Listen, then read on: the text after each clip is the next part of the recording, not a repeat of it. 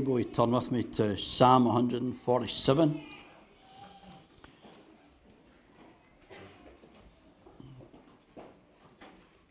Reading will come up on the screen, but it's always good to have the Word of God open before you.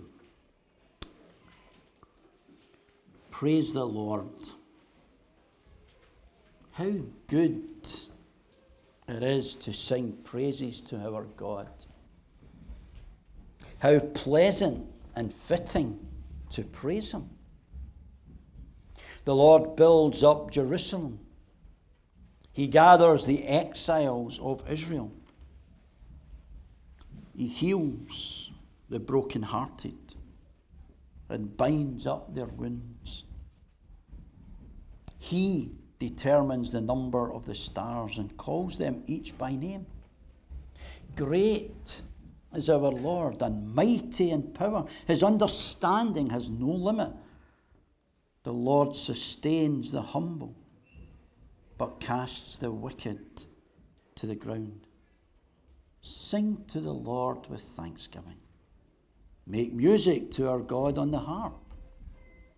He covers the sky with clouds. He supplies the earth with rain and makes grass grow on the hills. He provides food for the cattle and for young ravens when they call. His pleasure is not in the strength of the horse, nor his delight in the legs of a man. The Lord delights in those who fear him,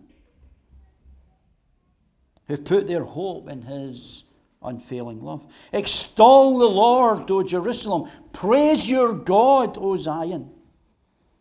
For he strengthens the bars of your gates and blesses your people within you. He grants peace to your borders and satisfies you with the finest of wheat.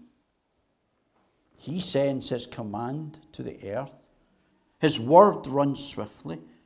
He spreads the snow like wool and scatters the frost like ashes. He hurls down hail like pebbles. Who can withstand his icy blast? He sends his word and melts them. He stirs up the breezes and the wind and the waters flow. He has revealed his word to Jacob, his laws and decrees to Israel. He has done this for no other nation. They do not know his laws. Praise the Lord.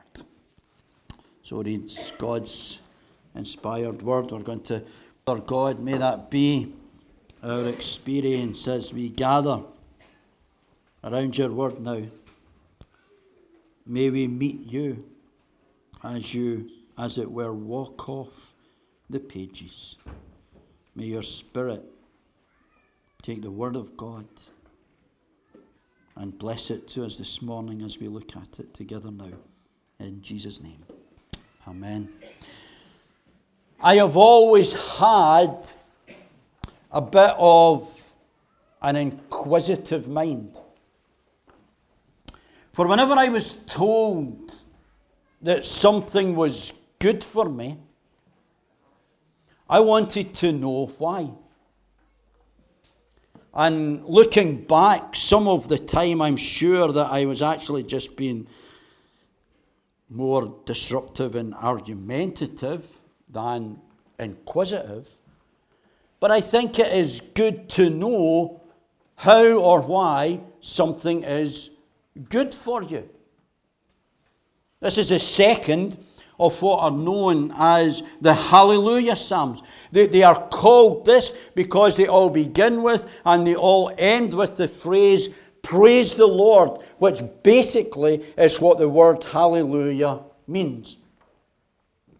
And not only does the psalmist open with the call to praise the Lord, but in verse 1, he tells us that it is good to sing praises to our God. It is good to sing praises to our God, as well as it being pleasant and it being fitting. So I would want to ask the psalmist why. Why is it good to sing praises to God? And the psalmist, perhaps anticipating that, has got a ready response. Because in the rest of the psalm that we read earlier, he gives us reasons as to why it is good, why it is pleasing, why it is fitting to praise God. So if you've got your Bible open before you, and that's why I encourage you to have it, let's take something of a whistle stop tour through the psalm and count them as we go. Verse 2, God is builder and restorer. Verse 3, God is healer and binder. Verse 4, God is creator. Verse 5, God is wise.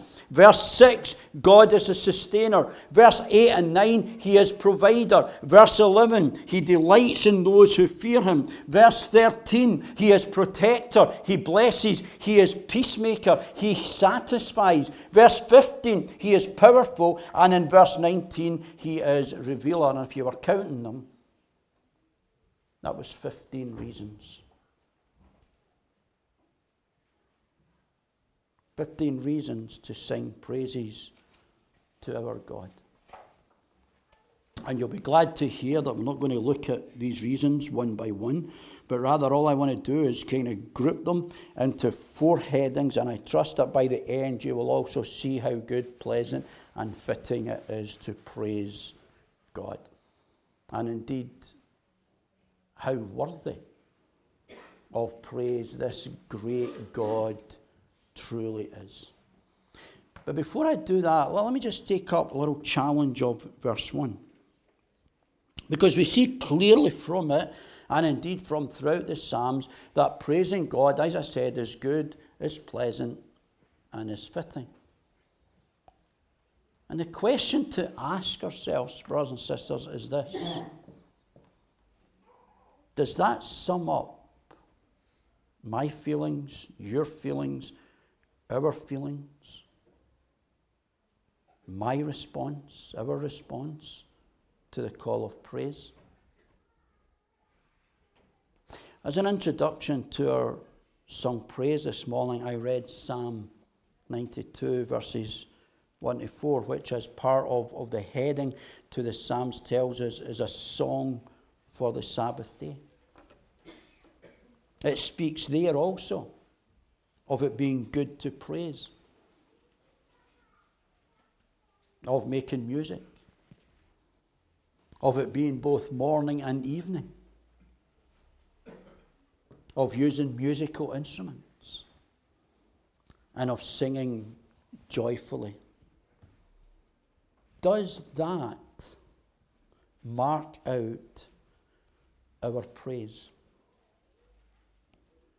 Do you enjoy? Do you look forward to when the call goes out to let us stand and praise our God in song? Or do you think, not another song? Or Oh, not one of these new ones. Or, oh, no, not another golden oldie for Sankeys or whatever. Brothers and sisters, it is not important when they were written. It is the truth that they convey.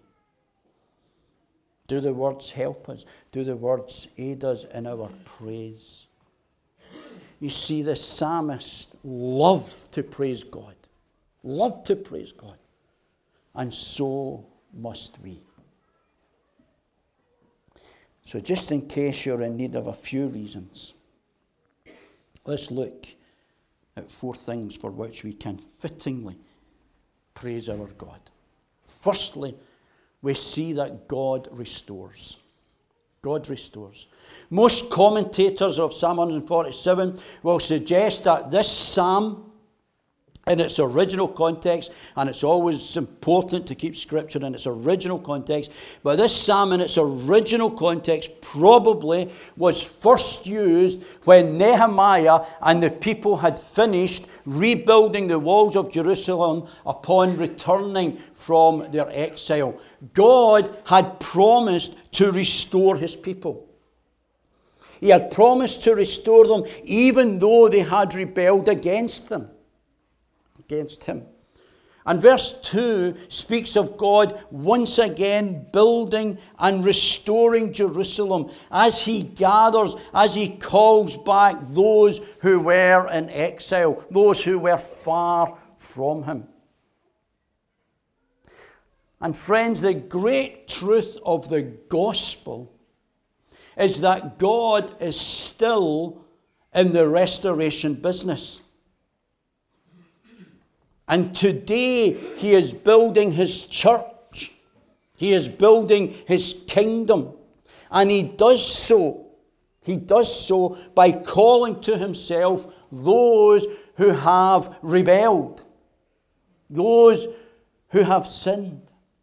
And in sheer grace, he restores them to all that they were created to be in the first place. Restoration is a wonderful thing. There was a program on a few years ago, I don't know if it's still being repeated or probably repeated in one of the other channels because that seems to be everything that's repeated. But kind of it was called Restoration. They would take an old building and they, they would restore it. You know, we marvel at the way people take things like old buildings or old cars or, or, or anything that has been broken and marred and ruined and, and lovingly restore it to its former glory. It takes time, it takes cost, it takes love, it takes patience. That's what God does with us. He takes us, as it were, with all our sin, with, with all our brokenness, with, with all our mess. And He lovingly restores us to what we were meant to be. And when you know that restoration, when you know that forgiveness, when you know that peace, when you know that joy, when you know that eternal assurance, it brings about praise and worship and adoration. Do you know that restoration? But you see, the inquisitive bit of me says, well, how? How, how does he restore us? Well, like any restoration, friends, it was costly. It cost him his son, his only beloved son. And for those who truly turn to Christ, who repent of sin, that restoration is complete. The vilest offender who truly believes that moment from Jesus a pardon receives. And you become instantly part of God's building, His church. Verse 3 tells us more of what this restoring God does. Tells us there that He heals the brokenhearted, He binds up their wounds. You see, not only does he restore, but we see here that he heals the brokenhearted. Speaks there of God's compassion. We see his grace and restoration. Here we see his compassion. Psalm 34 tells us this the Lord is close. The Lord is close to the brokenhearted. He saves those who are crushed in spirit. You see, if we keep it in its original context here, many of those who were returning had lost loved ones in the exile. They were returning to a place and to a city of ruins. And they were broken. They were broken hearted. Yet there was this compassionate God there for them as healer. And He's the same yesterday, today, and forever. You see, as Christians, we are not exempt from the hurts and from the heartaches of the world. Yet, for the believer, even in the midst, and indeed at times, especially so, of deep sorrow, He is there healing us, binding us, loving us to such an extent that even in these times, if praise is not necessarily on our lips, it is certainly deep rooted in our hearts. Uh, these verses have been rather special and so encouraging to me in recent times. Are you broken-hearted? Are you wounded? Then come. Come to the great healer. Reasons to praise him. They're endless. Verses 4 and 6 remind us of his power. He is the one who numbers and names the stars. He is great. He is mighty. This is our God. And notice how, as verse 5 says, He also sustains us, restoring us, healing us, sustaining us. But notice, and this is important, notice who it is that He does this to. It's the humble. That is those who have trusted Him. And notice the warning that we have there to those who don't. The wicked he casts to the ground. That speaks to me, friends, of judgment. It speaks of, as Psalm 1 makes clear, Uh, and you, you need to understand someone to understand the whole of the Psalter. 1 is an introduction in, into the whole book of Psalms. And, and it shows us clearly that there are only two ways to live. And those who trust in this gracious God are restored, are healed, are forgiven. And those who don't are cast to a lost eternity. These are serious issues. Where do you stand this morning?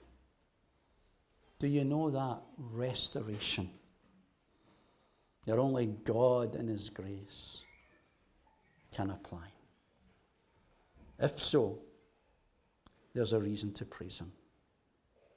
But there's more. Because not only does God restore, we see that God provides. Verse 7 begins again with another call to sing, another call to praise, and this time it is for the fact that God's provide, that, that God provides. Uh, think on that old hymn, all I have needed his hand hath provided. It is God, the psalmist makes clear, who covers the skies with clouds. The sky with clouds. Who supplies the earth with rain. Who makes the grass grow. Who provides food for cattle, even for the young ravens. Friends, surely such a rich provider can meet our need, whatever that need might be. All that we have comes from Him even the very breath that you breathe. When did you last praise God for his daily provision?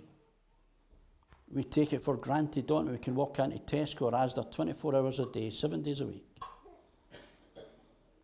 When did you last praise God for his daily provision? We've so much these days that we run the risk of just taking it for granted. Yet we are reminded here that God is ultimately our provider. It is out of his infinite riches in Jesus that he giveth and he giveth and he giveth and he giveth again. It's more reasons to sing with thanksgiving, to make music on the harp or whatever other instrument. So I was studying this week, verse 11. Verse 11 was one of those verses that just kind of hit me right between the eyes this week. And it honestly blew my mind away. Notice what verse 11 says. It's kind of up there as well, but notice what it says. The Lord delights. The Lord delights. The Lord delights in those who fear Him who put their hope in his unfailing love. There is so much here in this verse. It speaks of fearing the Lord. That is, when we read there, it's not to hide behind a couch as Susan used to do when Doctor Who came on and the Daleks appeared. It's not that kind of fear. All right? It says it's to reverently trust God. That's what it means. That's what it means to fear the Lord, to reverently trust Him speaks of his unfailing love. That, friends, is a love that will never, ever, ever, never, ever fail. There's more reasons to praise him. However, it was the thought contained in verse 11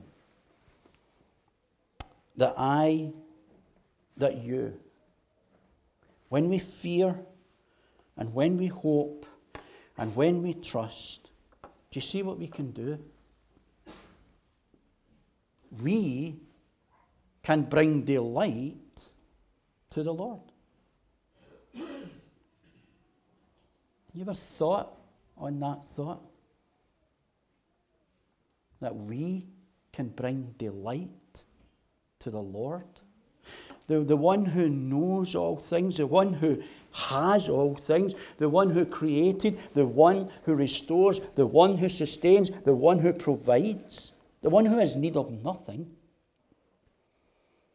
he finds delight in those who fear him and in those who hope in him. On Thursday night at, at the prayer meeting, we were looking at Isaiah 61, verse 10, where it, uh, we are encouraged to greatly delight in the Lord. But here, here. Look, look what it's saying. The Lord delights in us. I, I find that staggering.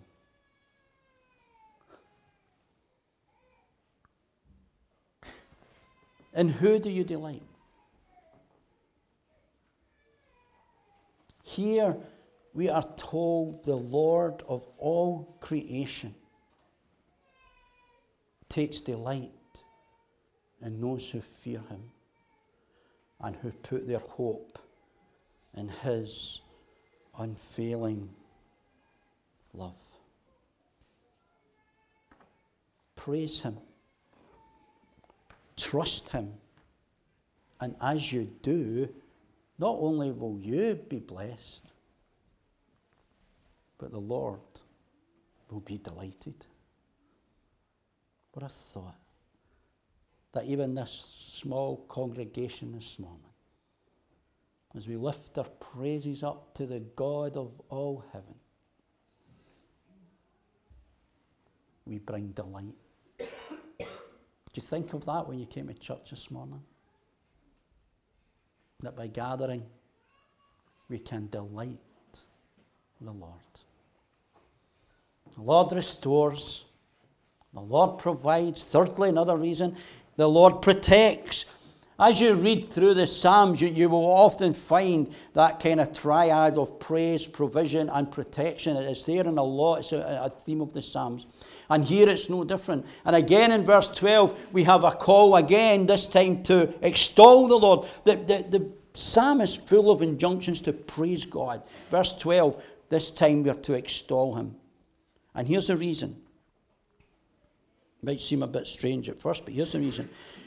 He strengthens the bars of your gates. And again, if we keep the psalm in its context, back in David's time, the gates were the main way into the city. He strengthens them, He guards them, He protects them. He grants peace to your borders. There's a message for the world today. He's your protector. And the Psalms are full of this picture of God as protector, as refuge, as strength. Psalm 121 The Lord will keep you from all harm, He will watch over your life. The Lord will watch over your coming and your going, both now and forevermore.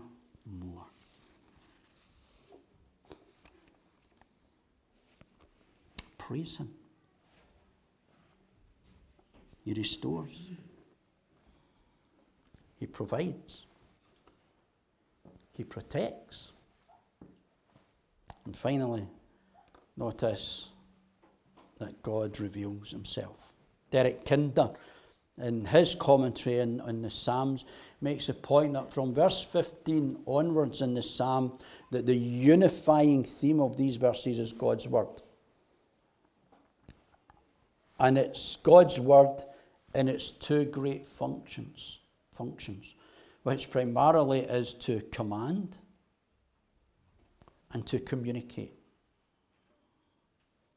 And we see the command part in verse 15 to 18 that shows us even, even the weather, how topical, even the weather is under the control of God.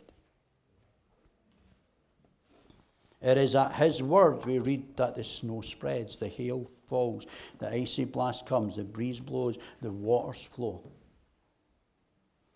It speaks not just of God as creator, but actually controller.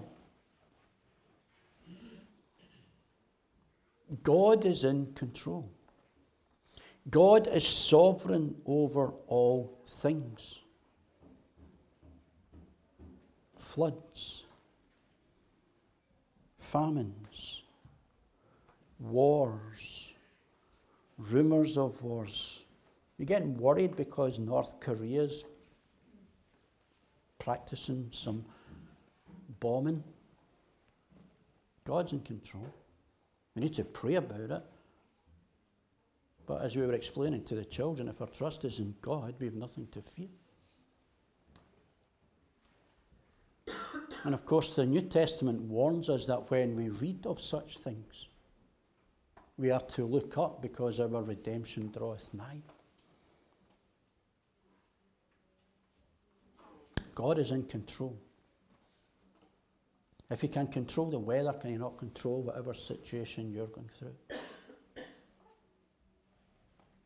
Then in verse 19, we see that this great God who creates, who sustains, who restores, who provides, who protects, has and does reveal His word. That is His ways and His commands and His will to us. And interestingly, and we've made mention of this many times before, interestingly, the psalmist tells us here to Jacob. We've been seeing in, in our studies in Genesis, um, kind of rather intermittent studies in Genesis, but we've been seeing our studies in Genesis, the Lord speaking to Jacob. Something that he did to other Old Testament saints.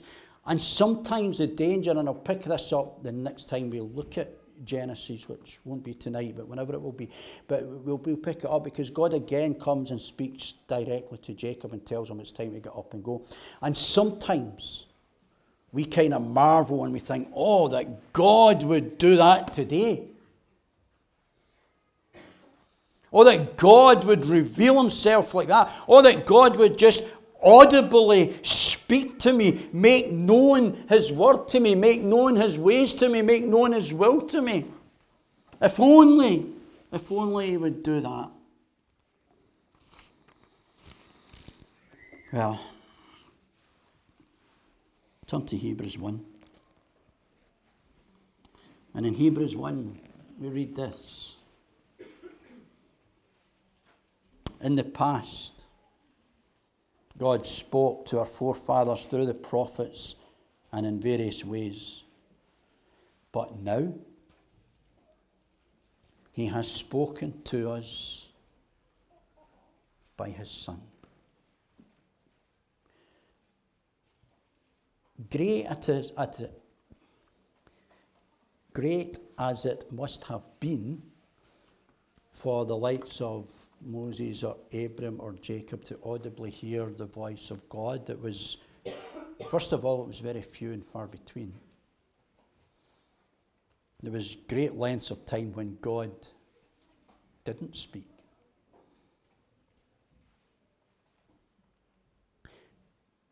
We are more blessed than the Jews or Jacob or any of these Old Testament people. Because, brothers and sisters, we have God revealed in His Word, the Bible, and we have Him revealed in His Son, Jesus Christ.